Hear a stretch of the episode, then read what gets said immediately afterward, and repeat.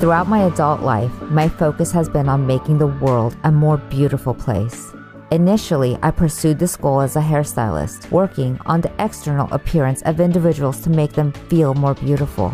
However, I wanted more, so I began to shift my focus to helping people make better choices and achieve greater beauty from within. As a transformational life coach, I specialize in helping you identify and change the limiting beliefs that may be holding you back. Join me each week as we discuss, interview, teach, and explore the fundamental principles of healthy relationships. Welcome to Conscious Conversations with Louisa.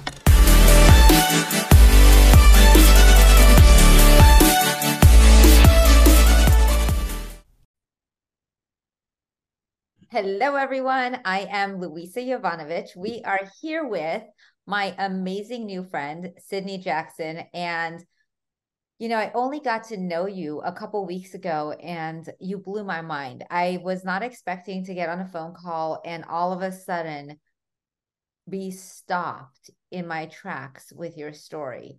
And it was so powerful. It was so profound. It was so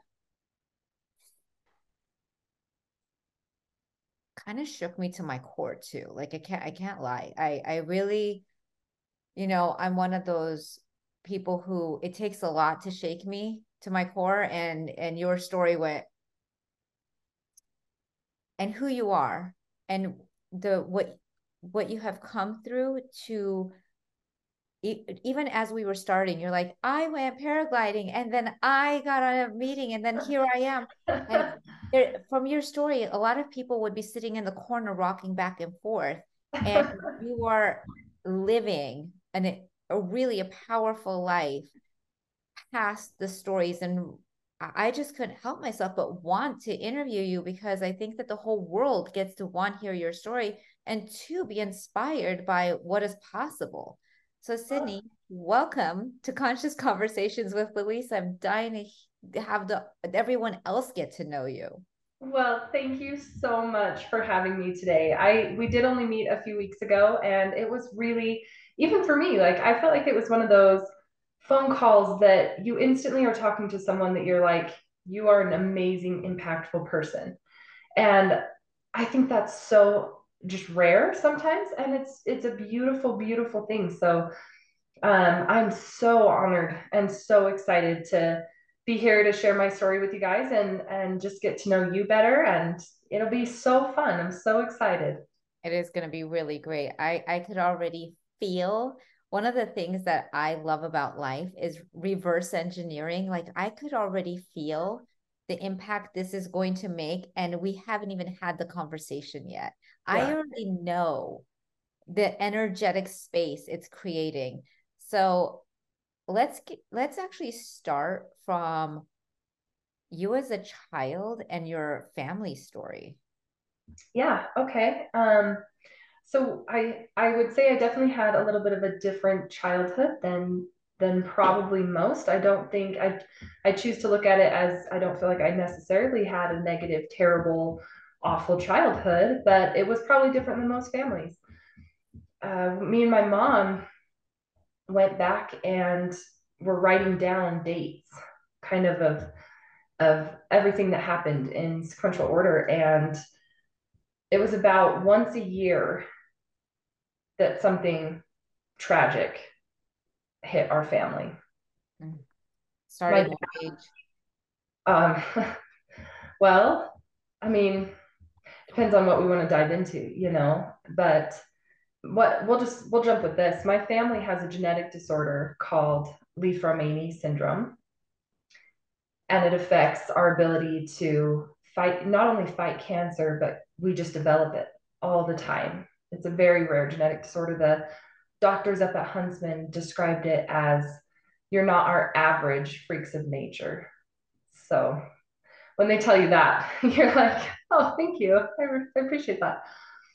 Wow. So my little sister passed away when she was a month away from her fourth birthday from rhabdomyosarcoma. And then my dad, I mean, he had when he passed away, we counted that up too, because you do start to lose count. You're trying to survive these things as they hit you you know so it was it was really cool experience to actually sit down and go holy cow we kind of have been through a lot haven't we but my dad by the time he passed away just a few years ago he had had cancer between 8 to 10 times and that's different types that's colon cancer brain tumor lung cancer a tumor by his heart a tumor in his throat skin cancers i mean he fought them all and was just an incredible incredible person he ran triathlons and marathons and did an Ironman. You know, nothing slowed my dad down. There was a time, yeah, he was incredible. There was a time that I went to visit him at the hospital, and to be totally honest, he looked like he was on death's doorstep. I mean, for anyone, most of us at this point of life, I feel like have experienced cancer, whether it's us, a loved one, or just someone we know or seen it, you know, TV, whatever that when people go through chemotherapy, they are a shell physically of of who they are. They're yellow, they're bald, they're, you know, just look like they're on death's door. And um, this was when he had his, one of the tumors, uh, lung cancer.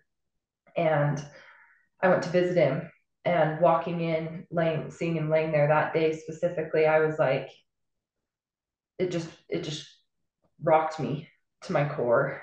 I was like, how is he with us right now? He, there's no way. And the doctors were saying the same thing. There's no way he's going to be here very long. And he was running a triathlon the next month. And that's what he told me laying there. He's like, I've got to get ready. I've got to be training. I need to, I've got to, I got to get out there. I've got my triathlon next month. And I'm going, okay, dad, you know, I love you. Yeah, we, we're going to do that. Like in my brain going, it's really good to, you know, keep your brain on other things when you're stuck in a hospital bed. Oh, hell no, pardon my language, but no, he was out there doing this triathlon a month later. And I mean, he was just such a wonderful person. But, you know, we were constantly dealing with those things. I mean, you think of cancer between eight to 10 times. I mean, it was just, there was always somebody sick. I got cancer. My first time I had cancer when I is when I was 12 years old. And I got diagnosed with breast cancer and we went up to primary primary children's here in Salt Lake. They said, "We don't treat breast cancer. We're we're a children's hospital, so we're going to send you up to Huntsman." And that's where I got all my treatment done and everything done. Um, my brother was diagnosed with um, osteosarcoma when he was 12 as well, and they had to half amputate his leg. He had a prosthetic leg.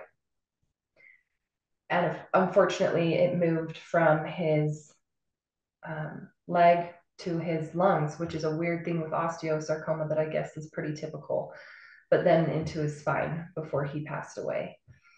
So, yeah, so childhood for me was a little different. I remember sitting on the playground when I was probably six, five or six, when my sister was sick and looking around at the kids on the playground and they're all running and screaming and jumping and going down the slides and i was just sitting on a curb looking watching them all. And i just felt like i'm not a part of this anymore.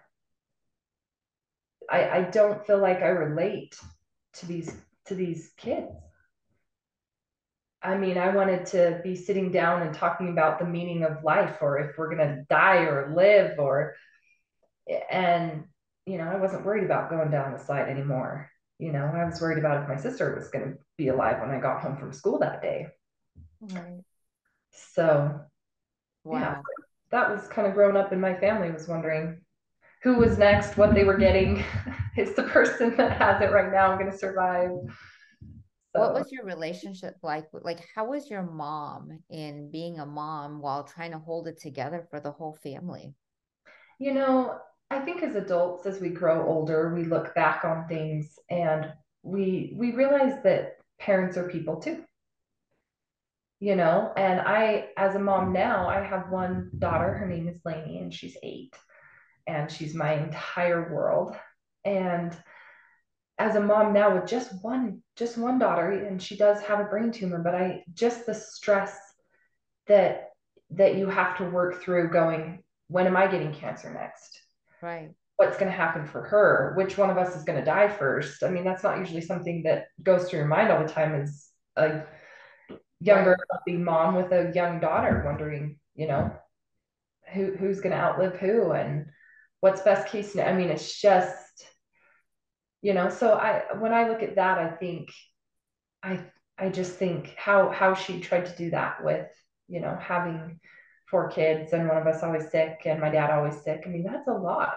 That's, that's a, lot, lot. To... I, I think about myself and being a single mom of two and really like holding it together. But when i think about health you know the the very few times knock on wood thank god that like my children have had something going on it has actually like been the game changer of my fear yeah. i could say i can manage fear as long as there's yeah. not a health issue right you know like that condition as yeah. long as and so when i experience people who have had such trauma what is the mindset you have to uh, have to like embody and be with in order to make it through that i think there's a couple big things. One of the things that i try to focus on a lot is positivity right? Being positive working on a positive mindset but i think there's a beautiful other side to that too of acceptance. You know, it is the saying, it is what it is, right? I mean, we can sit and lay in bed at night and stress ourselves into a ball and make ourselves sick thinking about exactly what I was talking about, right? I could lay there at night and just roll and toss and turn and wonder all, you know, who's, who's when's, how long is Lainey going to be here? How long am I going to be here? Oh my gosh, you know, or just go, wow, life is a really beautiful thing. And it's a beautiful experience that we all get to be a part of every single day. And we get so busy trying to focus on the future all the time, which is a wonderful thing. I'm a very goal oriented eh, type A personality. I'm all, I'm all about those things, running businesses, but to be able to just slow down and realize that number one, we're not in control of really, if we sit down and truly break down, what are we in control of? Our attitude, our mindset.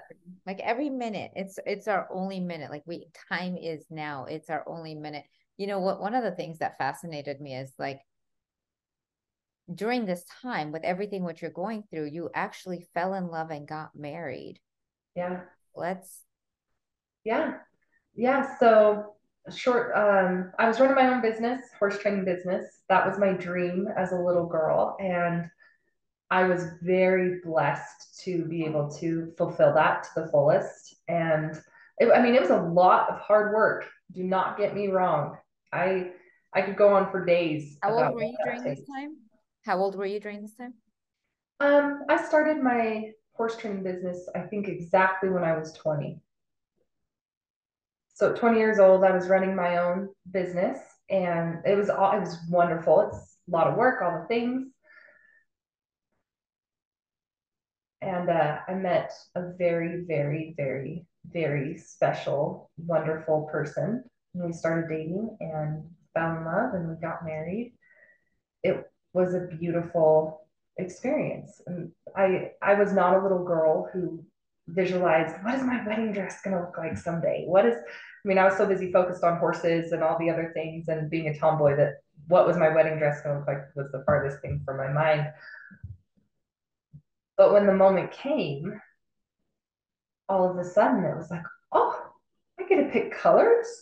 I get to, I to wear. I mean, I, I didn't do all the high school dances because I was working. I mean, I, I started a cleaning business when I was 16 as soon as I had a car. I ran my own cleaning business and made money that way so that I could work and train and do the intern thing with the horses and all the stuff. So, you know, there just wasn't time to worry about that stuff. So going dress shopping was actually so fun and exciting and this cool new experience for me to go to go try on a bunch of pretty fancy dresses and it it, it really and our wedding day was just for me what I would everything I could have hoped for. It was so fun. And we were married for three years, and my husband passed away. And shortly after my husband passed away is when we found my daughter's brain tumor. At the this he passed away in the fall, and we found that out in the spring. I this I remember like hearing your story and then it was like the next thing and the next thing and the next thing and I thought how does one muscle up the strength to to show up every day powerfully. Like I you know I get the time is now the attitude. But like where do you really go to in the in the core of your core? Is the what is the like core belief that has you so unshakable? I think it's that i think it's jumping back to so it's two main things i would say. And one i'd really say that you can look at everything with a negative or a positive. And for me the positive of having this disorder is it makes you appreciate life on a whole different level. And when you wake up with an appreciation for life, everything is beautiful, right? That's when, when I say life is beautiful, I look at, you know, I could be having the worst day in the world, but I'm driving down the road going, wow, that, those mountains, the sky today, oh, everything is so beautiful. But also, I think it's just like a like a fighter of some sort, right? Like you just learn how to take punches you either learn how to take the punches or you end up on the mat and it's over and it's done. But I think being a fighter without the appreciation is also not as helpful because then when you hit the mat, you think you are done and you're not. There have been, and I'm, you know, I do wake up and try to find the most positive mindset, most powerful mindset of the day, truly every day. And I try to evaluate myself multiple times a day. I after I lost my husband, I was in a very dark place. Struggling mentally, struggling emotionally. It was a hole that I had never been in. I mean, I'd lost my sister and my brother and my dad at that point. And me and my brother were so, so close, best, best friends. When he passed away, I remember thinking all the time, nothing will ever be as hard as this nothing could possibly be as hard as this. He was truly the best friend I've ever had and will ever have. Nothing will ever be harder. I was wrong. Losing my husband, uh, I lost him to suicide unexpectedly, and that was harder. At, during that time when I was just stuck emotionally, stuck mentally, there truly was a point that I was laying in bed, I shared this with you, that I thought maybe I'm going to do hard drugs just to try to get rid of some of this pain for us for everyone, which again, most people have. For anyone who's lost people that they love in life, there's nothing more painful to me that I've experienced than losing our loved ones and losing that, not only them, but there's also always a piece of you that you know goes with them that I think we mourn as well. So sitting there, I just thought, I'm in so much pain. There's, you know, maybe I could do hard drugs temporarily to get rid of this because this is so painful. And the next morning, I sat on my couch and I was trying to journal. I was trying to write things down, trying to sort through my emotions because I instantly sat out of bed when that thought went through my head. I was like, okay, well, I'm not going to do hard drugs. So clearly, we need to come up with something. So, sitting on my couch the next morning, journaling things out, the thing that kept coming back to me over and over and just hitting me like the broadside of the barn was that everyone had told me my whole life, Oh, you're such a positive person. We love how positive you are. And I kind of looked at myself in my sweatpants, hair, hair mess, you know, makeup, just the whole nine yards. And I was like, man, I sure don't feel positive right now. I feel the farthest thing from that that I possibly could be. So I wanted to hold myself accountable for my mindset. Uh, you know, jumping back to our conversation earlier, right? That is the only thing we can control. That is it. That is all. Is our mindset. Now, that doesn't mean that we have control of it all the time. It means that we learn tools, we get resources, we put it into practice, and we do a lot of hard work that comes with having a good mindset. Because I think people a lot of the time do. They think, oh, well, why are you just so happy all the time? That's so great for you. You don't understand. I have these hard things going on in my life. And if I if I could be happy like you, that'd be awesome. All of us can. And that's what's so cool and so powerful about it. And it doesn't mean that we're not going to slip and we're not going to slide and we're not going to have terrible days, terrible moments. We feel like a piece of crap, whatever it is. But it's that we're trying. It's that we're putting in the effort. It's that we're looking for resources. It's that when we when we find things that are a problem, we're addressing them. So I wanted to hold myself accountable. I made what I call the positivity scale. So I pulled out a piece of paper and I wrote down the days of the week on one column and then crossways columns like this. And I wrote down events right here and put positive and negative signs down the side. And every day before I'd go to bed, I picked the three main events that happened that day. Just the three things that popped into my head that I felt were big, small, it didn't really matter. I'd write them all down and I would circle whether those were positive or negative. And then I made a separate column that said reaction with positive and negative. So I'd have to circle whether the three main events were positive or whether they were negative, and then I had to hold myself accountable for my reaction. Was my reaction negative or positive? This is gold. This is gold. Yeah, so my book should be out soon on Amazon, so I'm super excited about that. But I, I made a journal for everyone to use, a positivity journal. But to be able to, at the end of the week, I mean, at the end of the day, end of the week, but total it up and go, how am I doing? I get a check on me. How am I doing? Am I, you know, it could be, it could because we have positive events going on all around us all the time, but we're stuck in a negative headspace. It could be grandma brought you cookies and you, were frustrated with grandma because grandma, you know, you had a million things to do. They didn't really have time for grandma. Or, you know, I mean, however you choose to view it, you can have wonderful positive things going on and still be technically having a negative reaction you're not a, you're not in that headspace. Absolutely. I remember I'm a hairdresser, so I used to stand behind people's chair and tell them about my life. And in my 20s, what I was telling people was poor me.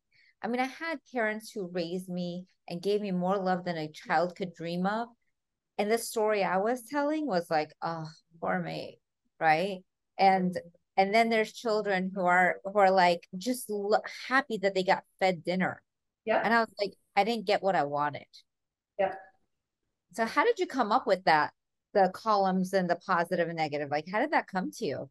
I really don't know, to be totally honest. I was just sitting there and that's what I decided to do. I thought, you know, what how, how am I going to hold myself accountable?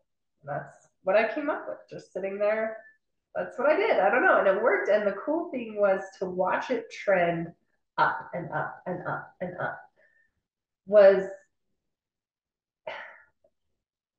like the feeling that comes with like knowing like I didn't have to I didn't have to look at those numbers to know that I was doing better because I could feel it.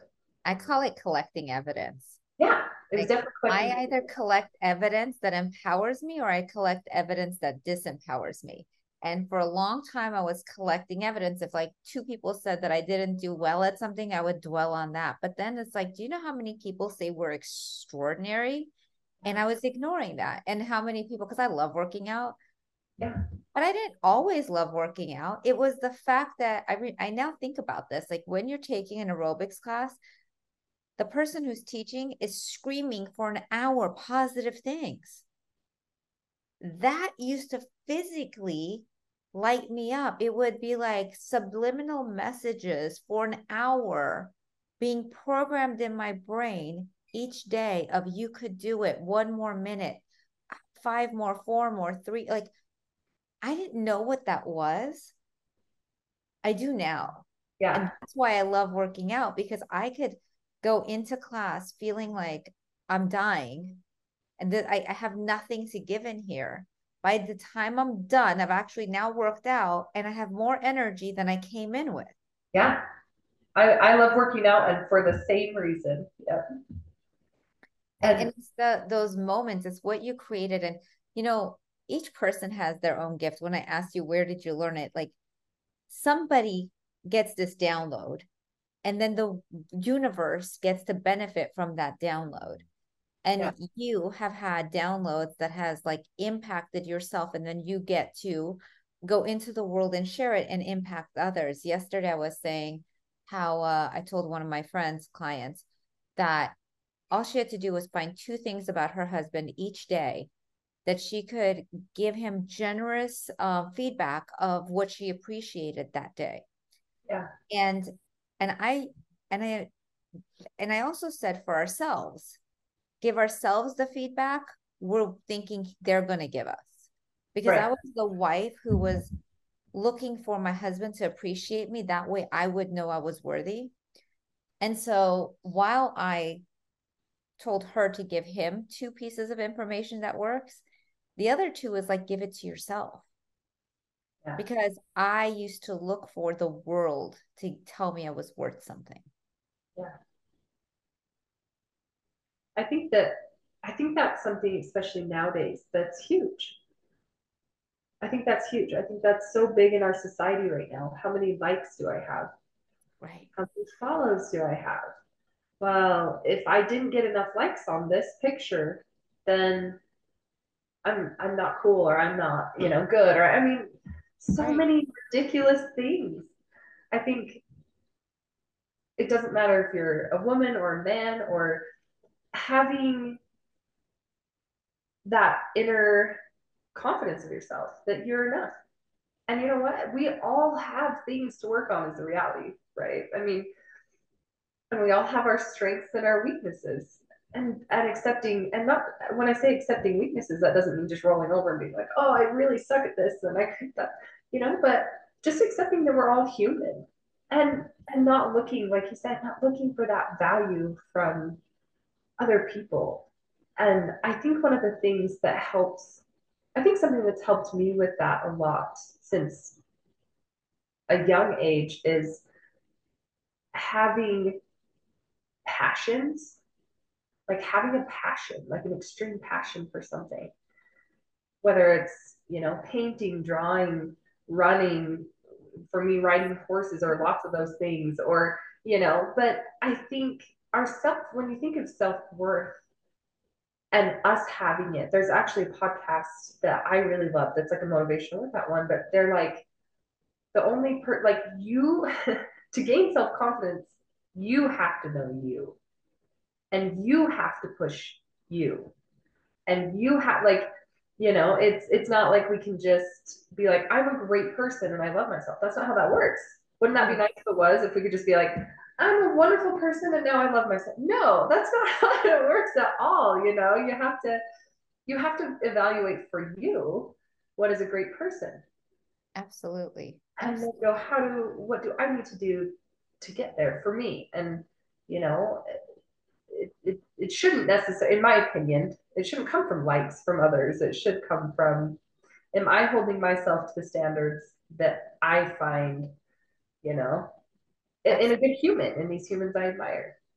I mean, I what I'm also hearing from the way you share this is being intentional, being yeah. very committed to our intention because it gives us the why we're doing what we're doing. Yeah. And I recently did learn it's a hundred percent intention, zero percent mechanism. Oh, I like that. Dive into that deeper. So anytime, I mean, a hundred percent. Anytime I have ever had the intention of doing something, all I had to do was be committed to my intention. And the how to shows up yeah. in between that. So it could have 500 different ways, right? Like we could get to point B 500 different ways. And all we have to know is we want to get to point B, yeah. point A to point B. And yeah. so the intention is I'm getting to point B. And then the how to is like it could be this way, it could be that way, and it shows up once the intention is set. A hundred percent. Yeah, I agree with that. One hundred and ten percent. and even in my course like i i did get certified to teach the eight week course which is how we met. Yeah. And i took the course and the, the very first week of the course is no expectations. So i had collapsed expectations and intentions. I did not realize i had collapsed them and so I was like, of course I have expectations. Like, who in their right mind doesn't have expectations? I didn't realize I had, of course, now being certified to teach the course I get, set an intention, have no expectations to how you're going to get there. Yeah. Because it really can, you'll miss the how to if it if we expect it to look a certain way and that's not working, I'm like, I would be giving up, going, well, it's not working. Yeah. But if I have no expectation and I just have an intention, then the how to shows up. Yeah, 100%. I love that. And I love that breakout of that because again, you would you would hear the words expectation and intention, or a lot of people, like you said, think, yeah, well, those those are the same thing pretty much. No, they are those are two very, very different things and I think that how you described that was beautiful and perfect. But yeah, intentions are huge. And it's amazing when we pick a path, no matter what that path is. And unfortunately, this definitely, I think, goes negative and positive, just like everything else in, in life, you know. But I think once you, like, if you do set an intention to do something negative and terrible, it's change sure going to happen that way too, right? But but on the positive end of things, when you set positive intentions for goals for life, what you want to be doing, whether it's in work, whether it's in in home life, whether it's in you know personal relationship lives, like you set those intentions out there and they just blossom. They blossom. I mean, they they they really do like you said, it, it, may not be how you think, which is why you shouldn't stress about how you're going to get there. Make a plan. You can make plan, but it can all, you know, if you have those expectations, you're going to feel like that, like you said, that plan failed. You know what's really interesting about this that I'm feeling right now is sometimes I've done things thinking my intentions were good, but then unless I'm sharing it with someone else, I didn't realize I was still, for example, I was making a list of all the things I want in a partner, right? So I, and then I got to share it. And you know what people heard? All the things I didn't want. It's not what I intended to write. I didn't actually know how to write what I wanted because I was writing a lot of what hadn't worked and I was focused on that. So I was like clear on what I didn't want. I just didn't know how to write what I did want. So what yeah. was I generating and manifesting? All of the things I didn't want because it's where I was connecting with. Yeah, a hundred percent. So that is one of the main things sorry, I have kind of a stuffy nose today, but I'm glad we got to do this. I, that is one of the main things that I teach when I'm working with people on. So I'm a reining trainer, which for anyone listening that doesn't know what that is, look it up. It is so cool and so fun. It's R E I N I N G, reining. Uh, but with the reining horses, we teach them to spin, we teach them to slide, a bunch of cool stuff. Everybody nowadays is like, oh, like on Yellowstone. There's like a clip like this long on Yellowstone of a sliding horse for a second. So but anyway, so when you're riding or, or just working with horses in general, even on the ground, but especially once you become that partner in, in that leadership role with riding, if you that they can feel every single thought that passes through your head, every single one, which is the coolest thing in the world about horses. But um, if you are so let's just give an example right? Because this this is true with riding a horse and this is true exactly what we're talking about in life. If you don't want a horse to speed up if you're riding and you're thinking don't speed up horses can read every thought but the only word that god left out of their dictionary is don't. So cross just take a red marker. I would do this on my whiteboard when i'm working with people. I'd be like take a red marker and just cross that don't out. What is your horse feeling from you speed up. What do they do? Speed up. They that is the only thing they are drawing from you. And yeah. so to them, they they don't understand why all of a sudden everybody's upset and a really cool example was I had a lady bring a young horse that she'd been having a problem with and had been bucking her off. And when she'd get on, it would speed up and take off, and then it would end up bucking, and it was just this terrible situation for her, dangerous. And she brings me the horse into training. And I rode the horse a couple times and I called her and I said, okay, the horse is great. She's like, well, what are you talking about? She, you know, she's just da da da da da da. And I said, don't we need to have you start taking lessons. She's safe because I, I won't, I'll take horses in, I'll do evaluation. And then when I feel it is safe, then I will let the owners come start taking their lessons and stuff. But liability wise, I can't know that this lady's getting bucked off her horse and in good conscience bring her in and say, okay, get on. Right. I know it's going to happen. Right. So I said, so let's work on you. Let's come take some lessons. And she said, okay, I'll be there. And I showed her, I got on her horse and we just started walking around the arena. And she's like,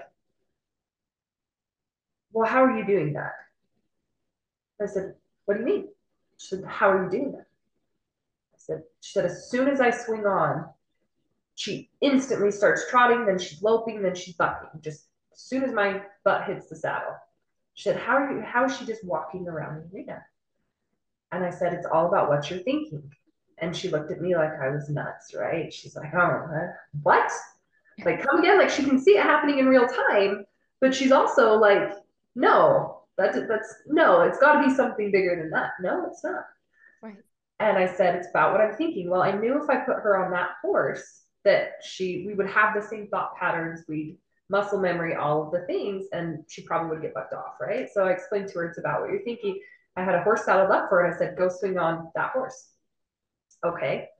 I said he's old. He's like late teens. The kids ride him. Go get on. She kind of okay so she walks over gets the horse swings on and within a few minutes that horse very safely because he's old and just calm but started trotting around. And she's like, Well, why is he doing that? Why is he doing that? I don't want him doing that. See, I'm not squeezing my legs. Why does this horse keep doing that? And I said, But what are you thinking? Well, I'm thinking, you told me it's about what I'm thinking, and you, I'm thinking, don't speed up. And I said, I didn't have my whiteboard. We were outside. I said, Okay. I said, just start thinking, relax, slow down and that horse she took some deep breaths and just you saw her body just turn into jello and that horse instantly started walking. Yeah. So riding horses is a great way to train your brain how to take anything negative like don't i don't i don't want this to happen. No matter what it is you have to be able mentally to spin it around into what you want to happen. And it's it's a very powerful way to train your brain. Also a very you know, dangerous because when you're thinking don't buck, you know, it's hard to in the moment, you know, but you do, you learn how to handle it and you learn how to mentally process that. So I think that has been a huge, huge part of my journey for me. I mean, horses are so therapeutic in, in being. They just- really are. I had a moment with a, a couple moments with a horse, but one of them, like, I kept trying to lead the horse, trying keyword, and the second, the second I would drop my leadership, the horse would just oh, yeah. go on its own. Yeah. And the person who was teaching me with the horse, she goes, You lost it. I was like, it just, it just actually drove me nuts because I didn't feel, I mean, I felt when I dropped it, but how wild to have to like hold that space. You know, I didn't, it's it's an acquired skill to keep that space so elevated that the and and what I realized is the horse feels safe when we are leading it. And it's why it needs, you know, one of my clients that I was working with, she was struggling with a mom who was really giving her a hard time with work. And I said, she's not feeling safe. The reason she's pushing back with you is because she doesn't feel safe. The minute she knows you are in your leadership, she'll not, she won't give you a hard time anymore. Mm-hmm. That's true for all leadership. Like we're even for parents. Like I was always looking for my parents to create that level of safety. So I knew I was in good hands. Yeah. So we I did equine therapy for five years in a program with girls of a ranging from ranging from 12 to 18 and the stories that came out of there i mean i could again talk for days about the most incredible experiences doing that work. But it was cool to one of the girls just talking about your story one of the girls we had like a system right that we applied we taught them with the horses the girls and the horses and then they were able to apply it within their family from parents to kids and and it would go both ways and one of the girls was pushing one of the big problems was that she'd push her boundaries right? And push and push and push. And one of the girls had her mom out for a visit and started just pushing those boundaries and pushing those boundaries and pushing those boundaries. And the mom kept caving and caving and caving. And finally the girl looked at her and said mom you know the, the system. What is your job when i push your boundaries? The girl had been doing it all day just t- trying to get her mom to find that assertiveness and to find that leadership. She was craving that leadership and those boundaries, which is something, you know, teenage girls, teenagers in general, especially, don't think they want or don't think they need, but there is something deep inside that oh, they know they do. And they crave that structure and they crave those, you know, things that do help keep them safe. Absolutely. My daughter said it to me. My daughter's 15 years old, and we were driving one day, and she said, You know, this one of my friends moms she doesn't care what she does and she doesn't ever keep an eye on her. And i don't think she, I, I know that she doesn't feel very loved because her mom doesn't care what she's doing. Yeah. And you know as a mom it's so powerful to hear our children saying that because they're not saying oh you know she'll ask me to allow her to do things but i could tell with that she's also saying please set boundaries because i do feel that that equals love yeah, 100%. And it's the same, you know, like saying with a leader, right? With whether it's in a job, same right. thing. We want to know what the expectations are of us. We want to know, you know, that we're safe to go talk to the leader of that team if we have an issue, that we can ask questions, that we can, I mean, cultivating an environment where we're all of the same, like we all are, this, we all have the same purpose, Absolutely. you know, and we are a team and a team, not always, but a lot of the time requires one good leader. And like you said, with a horse, that's that's got to be you at literally at every second that you are with them because they will push those boundaries as well. It's nature for them. They have to have a leader in the dynamic. So if you are not going to show, and this is not physical, this is not, you know, it is it is a presence. It's, right. it's owning your space, it's setting an expectation a lot of people will try to physically um, intimidate a horse to be its leader. No, that's that you're you're gonna have you know one of two responses. They are fight or flight. And you're so are children. Yes, so, children. A hundred. I tried that with my kids, and and it did not work. But I want to go back to the part with the horse and the intention setting because I think this was so powerful. So when I was about to work with the horse, the lady said, set an intention. And I said, you know what? I want the horse to show me like what I get to learn today. I'm open to the horse sharing with me where I get to learn. I forgot I said that. She recorded me saying that we moved on. And then I have the whole session with the horse, and she says, and I'm a tiny, tiny person. I'm only five feet tall. So she says, put your body and belly up against the belly's horse, uh, the horse's belly. And then you could talk to the horse and you could like tell it what you want. And I'm like, okay, good luck with that. And she goes, match your breath to the horse, like almost do a meditation with the horse. I'm like, got it. So I'm trying to do that. And she goes, You could talk to the horse and see what it says to you, and it'll listen to anything you say. And I'm like, Okay. So I'm doing that. And all I'm getting back from the horses, it wants me to listen to it. The horse wanted me to, mm-hmm. to just be quiet and listen to the horse. And I was like, oh, okay, fine. So then, what did the horse say? What did you say to the horse? Like the horse wanted me to listen to the horse and not it, like it wasn't interested in what I had to say. Uh. then she sends me the recording of when I said the intention. and were you like, oh, that's how powerful.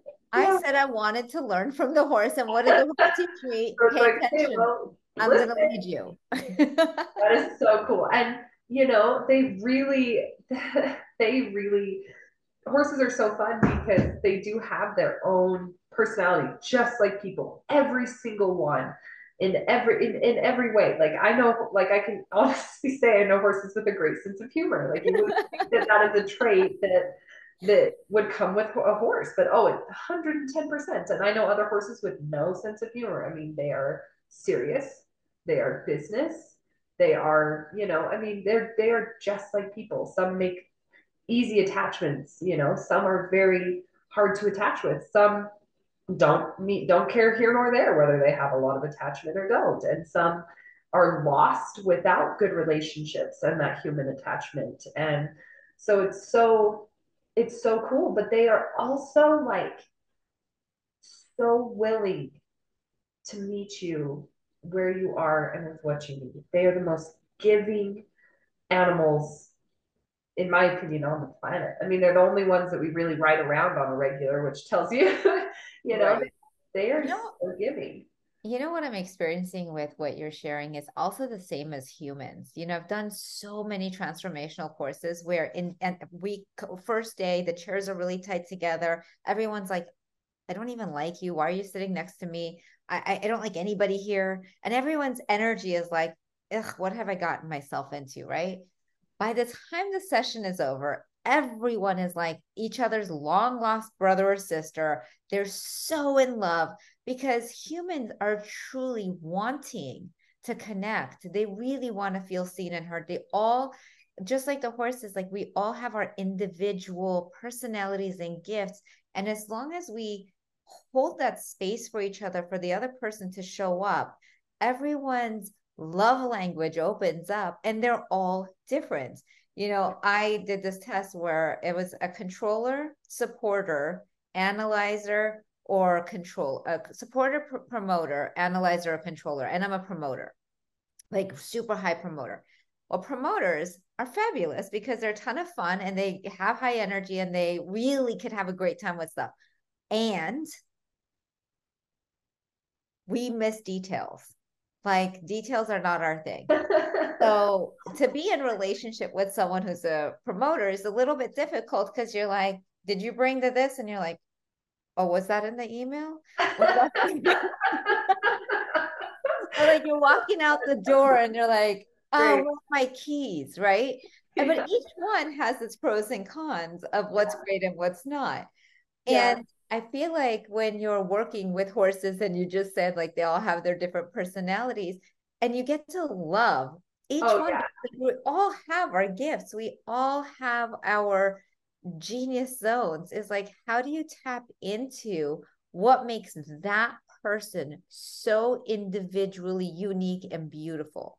Yeah. And it is, and that's a role as a leader too. So when I'm doing speaking, this is all stuff like all the things we're covering are all things that I talk about when I come out and do my speaking events. And I have some awesome videos and pictures and stuff that go with everything. But, you know, that's what we need. That's what a good leader is. It doesn't matter if it's with a horse, it doesn't matter if it's with a person. It's being able to recognize that. It's being able to recognize every everyone has different personalities and the pros and cons.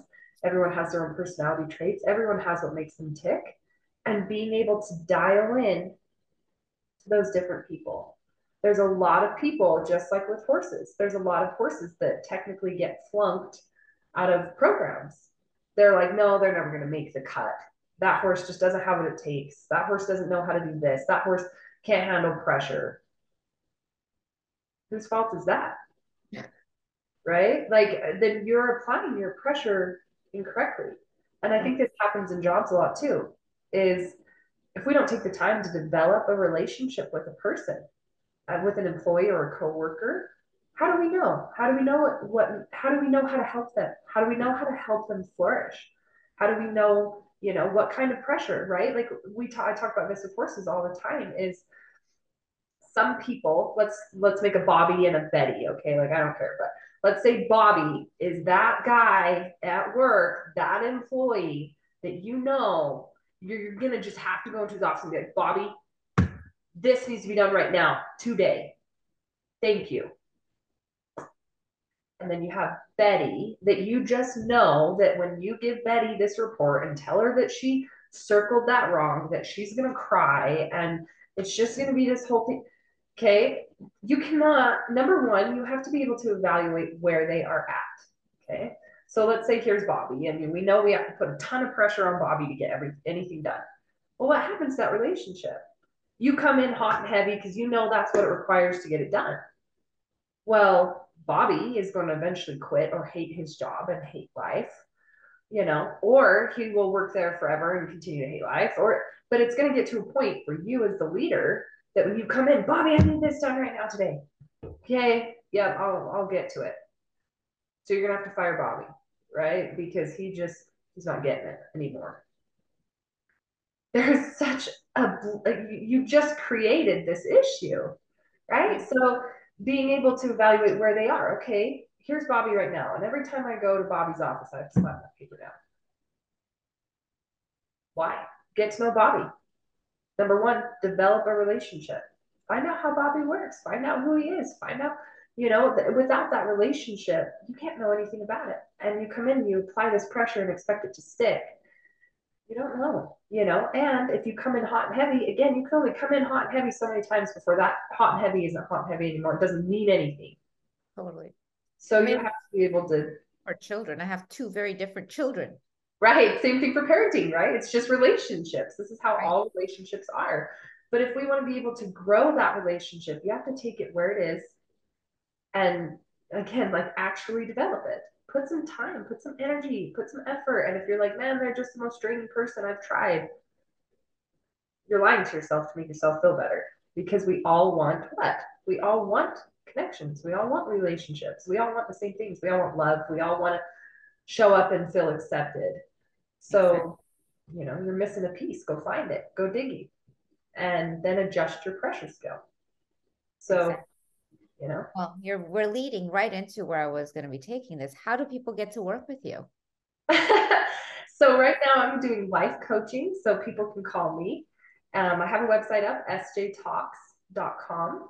They can check that out. It's that gives all the information on speaking and my life coaching program so that's that's you know hire me for a speaking event i would absolutely love to come out and share the more details you know we never really got to dig into and that's okay but my family that passed away each individually we got into my dad's a little bit but my sister has even though she passed away at not even four years old she has an incredible story that will give you absolute shivers my brother that was my best friend that passed away as well. I mean, his story will give you chills down your spine that like will last you, I promise, for a lifetime. It's lasted me a lifetime. I have people that I came and spoke for that still text day and I spoke from last year or whatever, and they were like, Man, I'm still thinking today I was having a bad day and I started thinking about the story you shared about your brother and it just turned my day around.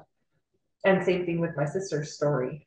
I, I, get messages, emails, you know, man, that turned my day around today. I saw this. I won't give away all the details because I'd love to do more speaking events for people and actually get the pictures and to share.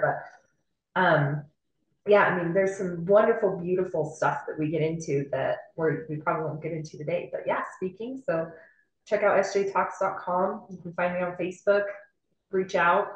But I'd love to come speak or life coaching. Everything we just talked about here if you if you're listening to this and you're like i need to work on my mindset or i'd love to have that mindset right the positivity scale is great lots of things are great but i want to take where you're at and help you find for you because we just talked about everybody's an individual i want to help you find as an individual and i'll give you the resources. I'll help you find what resources work for you to build that mindset that you want whether you want to i mean and that just is going to affect like affect and influence every aspect of life. It's going to help business personal. And and i think it's one of those areas that you know when you resonate with someone and you really tap into who they are and how what they did moves you take action like sydney said something today that physically moves you and has you feel so lit up that there's a calling from inside of you that says, I need to do something. Step into that power. Like yeah. get those, oh, I just got full body chill saying that.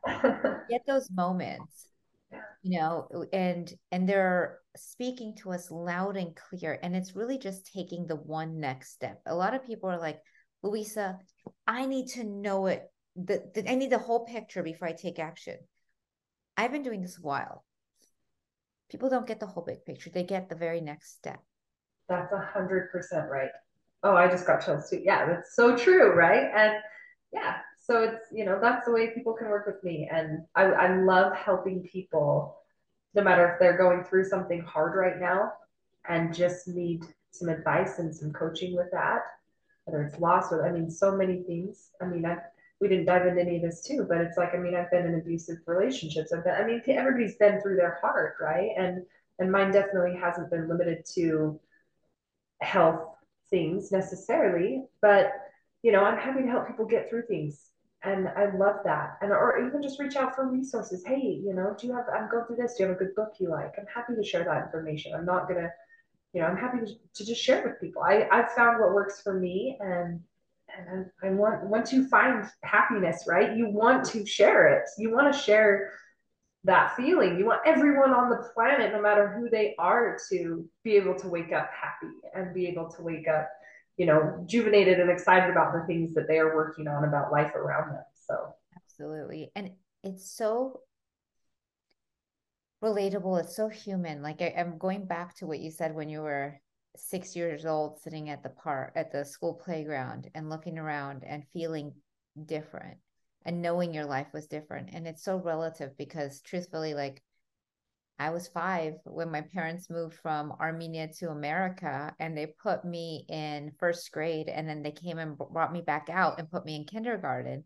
And I made up that I wasn't smart enough to be in that classroom. That's why they pulled me out. And the truth was, I didn't speak a word of English. And yeah. parents looking back, of course they'd want to start you in kindergarten at five to to like not have me fail in life, right? But I made up as a young child looking around that I was embarrassed. I was embarrassed that I got pulled out of class and I made up for the for that point on that I wasn't smart enough. And yeah. it took me my entire life. Like I remember when I was pregnant and they told me my blood type was an A positive. Like, it's the first A plus of my life. and it used to be uh. this like horrifying thing. I had to learn to be funny with it because I just like never felt that smart. Right. And I'm like, those moments in life when you're a child and you're looking around and feeling you're different, it doesn't matter what you're comparing it to. Absolutely. have those moments where I'm like, I'm different.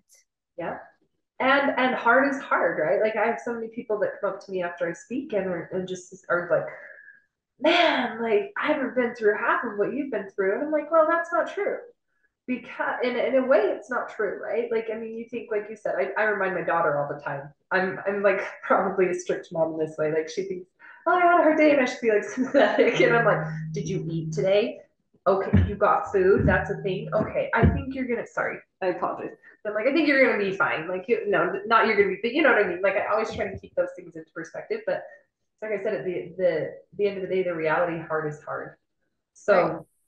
And it's relative. It's hard and it's relative because yeah, and it's relative, right? So I'm like, like that's something I've learned too. Is I'm like, you're still experiencing the same emotions I'm experiencing, right? Like you're you're still sad or you're still this thing is still hard for you. It's not like there's levels of I mean, in a way, but not because my girlfriend had um cancer and she was given 15% chance to live. And like we were all traumatized watching her go through it. And then i said to her years later after she had recovered and she's in you know remission the whole bit i said wow you know of all the people who gets to have a hall pass of feeling like they got it handed to them i give it to you. And she goes why? I didn't feel any different than you all these years. She goes i don't know why you would say that. And it was mind blowing to me because to her, she was just making it through each day like I was. Yeah, exactly. Yeah, that's exactly right. And that's how I felt too. And I can honestly say, so I've had cancer twice now, and I can honestly say that having my loved ones have cancer was personally for me 10 times harder than than me going through it because for me i know i'm i know i'm okay you know, like, I, or I, or I know, even if I'm not okay, right? Like, it's harder to feel like someone that you love, and not that I don't love, but you know what I mean? Like, your loved ones are going through hard and, and you can only do so much, you know, and just knowing that they're experiencing that is so difficult. Yeah. You know what it re- kind of reminded me of? Like, when I first got pregnant with my kids, I remember thinking, oh, oh my God, I just need to make it to the first trimester. I like, if I make it, then I'll feel safe. And then I was like, well, I just need to get have a healthy baby. I'm just gonna give birth and then I'll feel safe. And then I was like, I just need to take like have them get to three months and then and then I'll know I got this. And they're like, no more infant and I'll be okay. And then I was like, it didn't stop. Yeah. Yeah. yeah. I would, I would drive and be like, oh my God. And and I would be in panic of like how it was going because I was so afraid for the next moment. Yeah. One day I realized that too long went in. So really it was really far into the parenting where I realized this is not this, this is the never ending shit show. Yeah. yeah. It's so true. I'm gonna stop it's right so now. Yeah. And I'm going to appreciate just this moment. They're yeah. all alive. I'm alive. They're alive. No one's yeah. sitting. I used to like think that I was going to hit the center divider and everybody was going to be out. I had to stop. Yeah.